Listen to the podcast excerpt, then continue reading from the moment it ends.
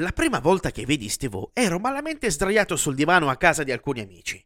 Era passata l'ennesima giornata nella mia borfulosa adolescenza, fatta di cazzate, rock, birra e ormoni caricapallettoni, e i miei occhi riflettevano ciò che stava passando in quel momento sul tubo catodico. Internet era una frontiera ancora da esplorare e nomi quali Facebook, YouTube ed Instagram sembravano nomi di protagonisti di qualche film di produzione americana. Porca puttana quanto sono vecchio. Eh, cercavo di capire che cosa stesse facendo quella banda di coglionazzi che non aveva assolutamente a cuore la propria incolumità personale e che in quel momento si stava lanciando la chetichella da una discesa a bordo di un carrello della spesa.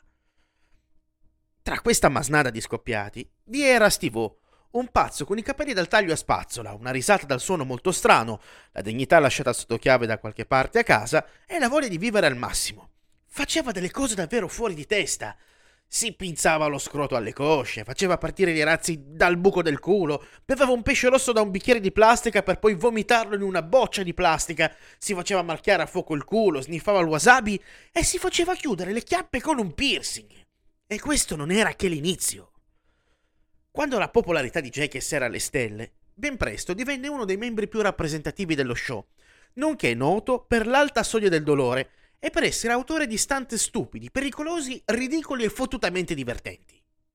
Johnny Knoxville e soci erano già abbastanza fuori di testa, ma se in giro c'era Steve-O, al secolo Steven Gilchrist Glover, di sicuro avrebbe mandato in merda tutto quanto con qualcosa di decisamente inaspettato e sopra le righe, in grado di mandare fuori di testa quel pubblico che si aspettava da lui esattamente quello.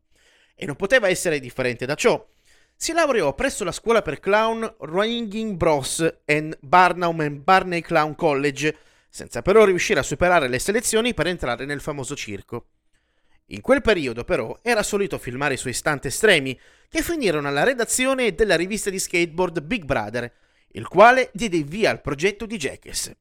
Però il successo e la fama che ebbe modo di raggiungere lo proiettarono in una dimensione che lo stava schiacciando e dalla quale iniziò a cercare di sopravvivere sprofondando nella droga, arrivando a sviluppare una dipendenza da cocaina e da monossido di azoto o gas esilerante. Celebre è la sua intervista al Too Late Show with Adam Carolla, dove, completamente ubriaco, si mise a distruggere un tavolino di scena e a farfugliare parole in preda ai fumi dell'alcol. Questa sua totale mancanza di freni inibitori lo ha presto portato ad avere non pochi problemi con la legge e ad accrescere quella sorta di allone di leggenda che ha consacrato definitivamente il suo personaggio etichettandolo come un simpatico figlio di puttana che non è assolutamente in grado di darsi una regolata, finché la situazione non fu talmente grave da costringere Johnny Knoxville e altri membri di Jackass a prelevarlo fisicamente da casa con la forza e a rinchiuderlo in un centro di disintossicazione prima che fosse troppo tardi. Certo, adesso fa un certo effetto vederlo completamente ripulito e a raccomandarsi alle nuove generazioni di non sfasciarsi di droghe e di divertirsi in maniera responsabile. C'è un tempo per ogni cosa, ma certe persone non possono venire meno alla loro vera natura.